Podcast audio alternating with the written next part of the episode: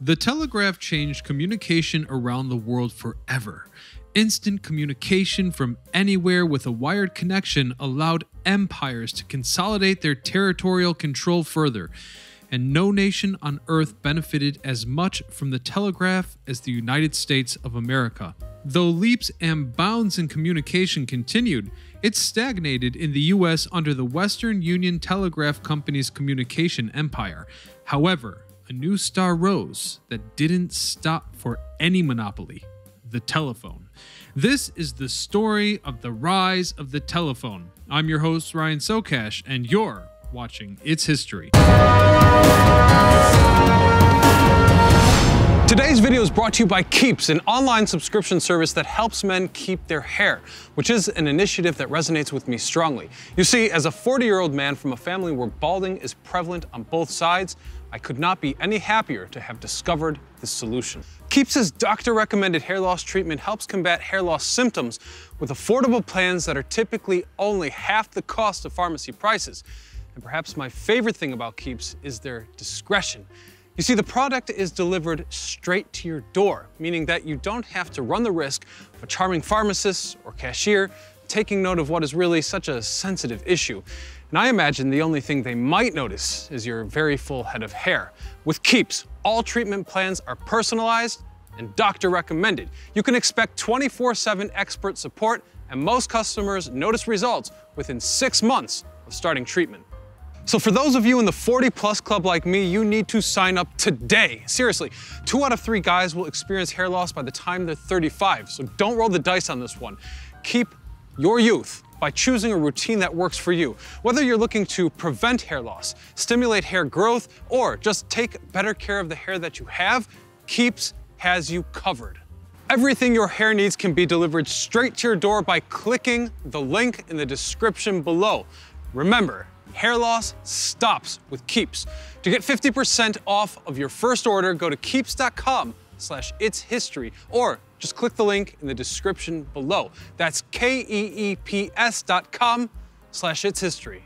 And now, back to the history of the telephone. With the creation of the battery and the discovery of electromagnetism, a wide variety of electric equipment was now possible, and hence immediately growth soared in communications all across the world. Chief among these achievements was Samuel Morse's design of the electronic telegraph, a single circuit connected with an operator key. When the circuit completes, a tone plays that operators translate into a message based on a series of long and short presses. The advent of instant communication allowed news and diplomatic messages to travel faster than ever before. Finally, a message could travel from one coast of the US to the other within a single day rather than a month. Though, while speed was the main draw of the telegraph, the focus on it eventually became the significant weakness of it. As the American telegraph industry pushed forward, quality rapidly fell to the wayside as message speed became the focus of competition accuracy dwindled. Many messages disappeared off the map, and several telegraph clients began to look for a better method of communication. Telegraph translation errors weren't exclusive to the Americas either. A telegraph in 1870 from Spain to Prussia prevented a prince from taking the Spanish throne, since the date of his arrival in Spain appeared to be too late for the consul's liking. Even though the intended date was several weeks earlier, the consequence of this mistranslation was immense, as a Prussian allied Spain easily could have wholly derailed our known course of the late 19th and early 20th century. For example, it could have accelerated the French defeat in the Franco Prussian War, sped up German unification, and may have even altered the course of World War I, since a Spanish Prussian alliance would have left France surrounded, a fate entirely avoided by a mistranslation of dots and dashes of Morse code. This was too much. If even governing bodies couldn't translate crucially important messages accurately, an alternative was non negotiable. Thankfully, by the 1870s, a solution had just acquired its paperwork in the US. 1876 saw Alexander Graham Bell secure a patent for the new instant communication device that would eventually tear down the telegraph's monopoly the telephone. Though securing the patent was much easier said than done, the telephone initially had two creators, Elisha Gray and previously mentioned Alexander Graham Bell. Both had their designs for an electric voice transmitter device developed around the same time and attempted to secure a patent for their invention within hours of one another. The two men fell into a lengthy legal dispute, eventually resulting in Bell emerging victorious since he technically secured the patent first. Bell had spent his whole life immersed in sound. His family had a long history of working with the deaf, and he followed suit initially, teaching many deaf children to speak. Among those children was Helen Keller, a girl who was not only deaf but also blind and unable to speak. As he continued the family practice, he fervently studied sound, including creating the world's first wireless communication device, a photophone. Among his other creations were an improved design of Thomas Edison's phonograph, a field metal detector to identify the location of the bullets that killed President James Garfield, and even a flying machine created six years after the Wright brothers' first plane test. A common theme in Bell's inventions is the attempt to improve upon designs that already existed. The telephone followed this trend to a T, being an attempt to improve upon Morse's telegraph. At the time of Bell's first experiments, the telegraph had frequently been used for over 30 years, and Bell was very aware of the flaws of the telegraph. However, the telephone wasn't Bell's first design for communication. In his designs, Bell's main target was the telegraph's inability to send multiple messages on the same wire at once. He wasn't the first to have an idea for a multi message telegraph, but he was the first to pull it off successfully. The harmonic telegraph could run multiple messages on the same communication line by setting the telegraph signals to a different pitch. His work on the harmonic telegraph caused Bell to have his greatest epiphany as he experimented with shifting the telegraph messages to different tones. He learned by complete accident that one could send sound through a wire. As he attempted to loosen a reed wrapped around a wire, he accidentally pulled it out. The vibration from its removal traveled from the wire in one room to the connection in the next. He took down notes on the discovery, and a year later, he called his assistant through a mouthpiece on the wire. The first phone call went as follows. Mr. Watson, come here. I wish to speak with you. And with that, Bell had created the first telephone. After the patent battle mentioned earlier, the telephone rapidly began spreading. Construction of the first telephone line had been completed within a year, connecting Boston to Somerville, Massachusetts. By 1880, the United States telephone network had over 49,000 telephones. The telephone network worked differently than that of the telegraph. A caller began the process by removing the phone from the receiver. This action, known as taking the phone off the hook, would alert the local telephone office of the caller's request for service. The line attendant in the center office, tasked with monitoring the local network and manually connecting the calls, responded to the query by submitting a dial tone, signaling the caller to enter the desired telephone number. The number was then stored and connected to the recipient, which would then trigger a ring in the event that the line is open. Now, if the line was outside of the center office, the connection would go to an office that controls the recipient's number. As the telephone industry grew, it quickly came into conflict with an entity we have discussed previously on its history the Western Union Telegraph Company. At its creation, the Bell Telephone Company found itself in conflict with one of the largest monopolies the United States has ever known. Initially, they competed with Western Union developing several telephone lines to match the Bell Company. However, by 1879, Western Union struck a deal with Bell, in which they sold Bell all of their telephone lines with the agreement that Bell would exit the telegraph business. Now, the Bell system could have fully reaped the awards of an unregulated monopoly in late 19th century America, patent rights kept any other competitor from arising and allowed Bell to open operating companies to control cities and metropolitan areas. These companies held lines that only connected with the Bell system, making it virtually impossible for any competition to get a foothold. Bell also acquired Western Electric Supply, which was Western Union's manufacturing branch, in 1881. With this, even after the patent expired, production was firmly in the hands of the Bell system. When Western Electric got a permit production license for Bell telephones, they fully secured that domain. By 1885, the connections of long distance calls were becoming increasingly more unfeasible for a single company to handle while also governing other aspects of the communication empire. The office to office calls were becoming so numerous that action was required. That year, American Bell created AT&T to manage those calls and extend their range. Bell's time in the undivided spotlight had always been a temporary one. When the basic patent expired in 1894, many competitors rushed into the telephone market.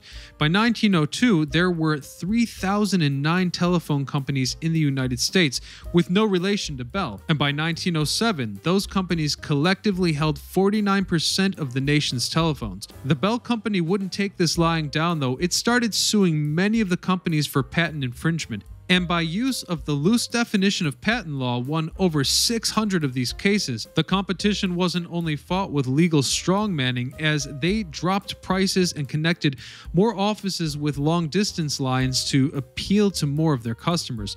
AT&T had been growing as a monopoly began to fade. In 1899, it gained all the American Bell Telephone Company assets, effectively supplementing it. At that point, the Bell system had four significant divisions long lines, which connected local exchanges and provided long distance services, Western Electric, which manufactured equipment, Bell Labs, which handled research and development, and Bell's various other operating companies, which dealt with local exchanges. AT&T now owned all of the American Bell Telephone Company and started acting as it once did. As with the old company, AT&T's primary goal in the early 20th century was to broaden its market power. Just as Bell once did. It increased interconnectivity, long distance network, and discounted rates for services and equipment in areas of interest. Since the independent companies never found an in for long distance networks thanks to AT&T's patents, they started to drop off gradually. By 1907, AT&T would speed up this process by buying out companies and connecting with particular independent exchanges. And their slogan of the time perfectly epitomizes this goal. One policy, one system, and universal service. AT&T claimed their competitors wasted resources and drove up subscription rates with their competition. The independents claimed that competition reduced prices and increased subscriber counts for all network, serving the people better than an alternative monopoly. Of course, this lack of regulation couldn't go on forever. Their attempt to form a Western Union style national telephone network eventually brought antitrust litigation and several other lawsuits about rates. By 1910, the Mann-Elkins Act gave the Interstate Commerce Commission, or ICC, complete control of interstate phone rates, causing AT&T to scale back its plans for national unity, as continuing forward with it may have nationalized the company. In the 1913 Kingsbury Commitment, AT&T sold off its holdings in Western Union, agreed to stop buying out their competitors and opened up their long distance lines more than 50 miles long to independent exchanges. In exchange for this commitment, the U.S. Justice Department promised to lay off its antitrust enforcement on the company.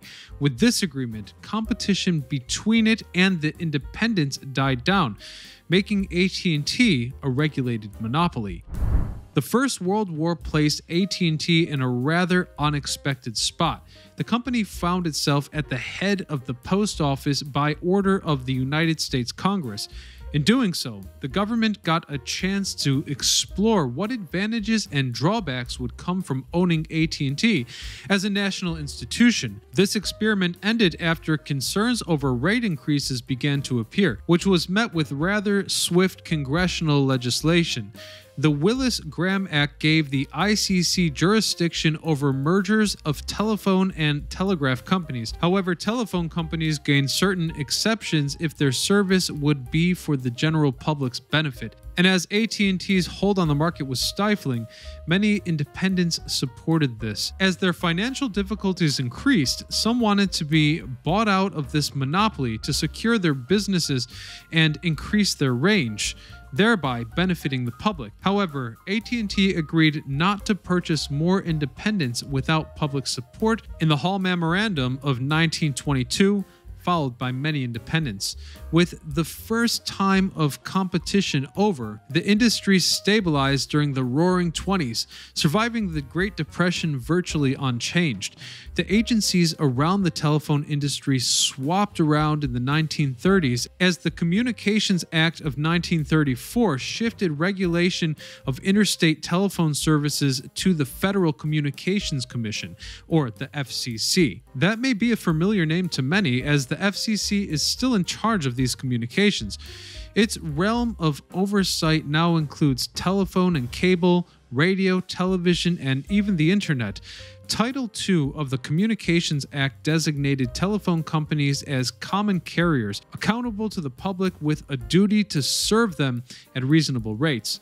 By the 30s, AT&T controlled around 80% of the telephone market and had the nation's only long-distance network of note. The other 20% occupied countless local telephone companies that depended on AT&T for long-distance communication. Due to all of the agreements between the federal government, the FCC practically held up AT&T's monopoly in exchange for AT&T's unquestioning nationwide service. The government moderated pricing levels so that no telephone company, not even AT&T, could overcharge for their services. However, there was one big issue. There wasn't any criteria defining what exactly constituted a reasonable price. As a result, the FCC took on the task of continued surveillance, which were constant negotiations between the Commission and the various telephone companies to determine reasonable rates. As it did with most things, World War II forever changed the telephone industry. In less than a decade, the country achieved countless technological leaps at previously unheard of rates. Many of these changes were advanced enough to consider AT&T's position as a monopoly in question. Microwave technology suddenly allowed long distance communications to take a very new form, challenging AT&T's stronghold on the market. Technical equipment such as fax machines, printers, and the earliest computers were also outside of AT&T's realm of operation, causing new concerns for the company. With the changes World War II brought, the FCC stuck with its own. It placed new regulations allowing more competition in the telecommunications market since it was no longer exclusive to the telephone. At this point, AT&T often didn't meet the needs of a more specialized demand, and competitors initially found their niche share of the market here.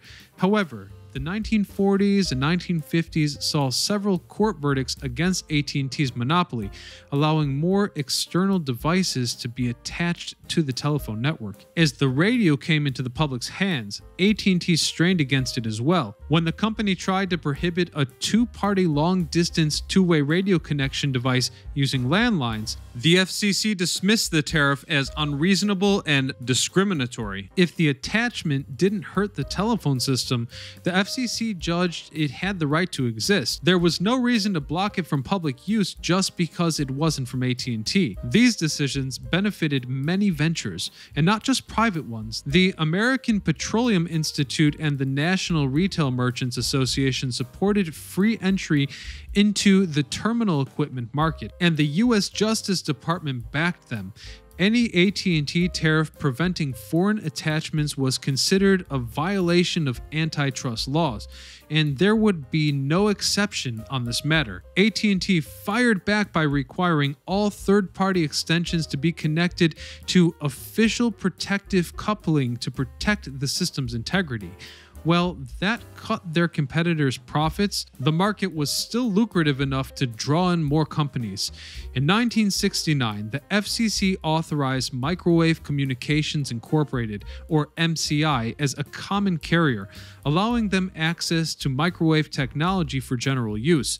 Several other companies followed suit, much to the dismay of AT&T. Opposition argued that this new technology would offer uncommon services for reasonable rates below that of AT&T's, making it a service to the public. 1971 saw the FCC rule in favor of the new competition in the market, entirely blocking AT&T's intervention.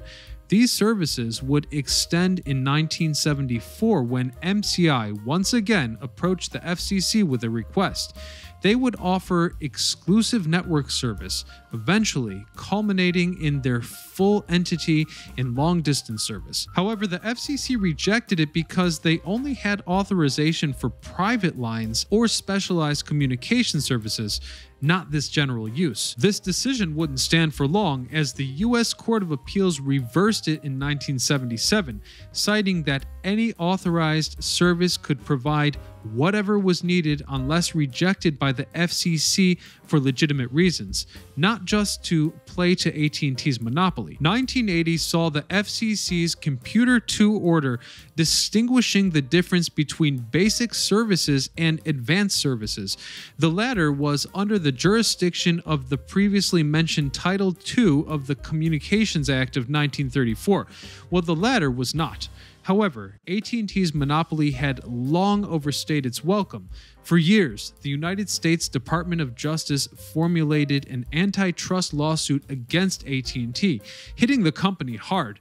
Due to its status as a regulated monopoly, AT&T claimed it could not be subject to antitrust regulation. As the FCC, a government commission, monitored it, the Department of Justice disagreed, ruling that they frequently violated antitrust laws for years, stepping on any competitor who wished to improve the market if it somewhat threatened their monopoly, thereby holding back the development of the telephone.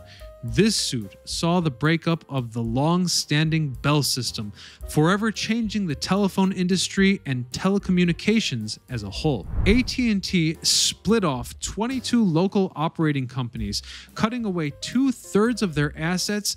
These 22 were grouped into several regional Bell operating companies, subject to traditional oversight and forbidden from competing in the long-distance communications race. Equipment manufacturing or data processing processing. The following divestiture agreement enforced the idea of competition onto the whole industry.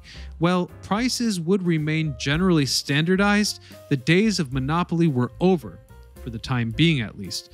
As time went on, the regional Bell operating companies requested to enter other lines of business and technology, branching away from just the telephone. With the monopoly prices pursuing new ventures, even more competitors could now enter the field. Now, even individual customers could potentially set up their own information networks.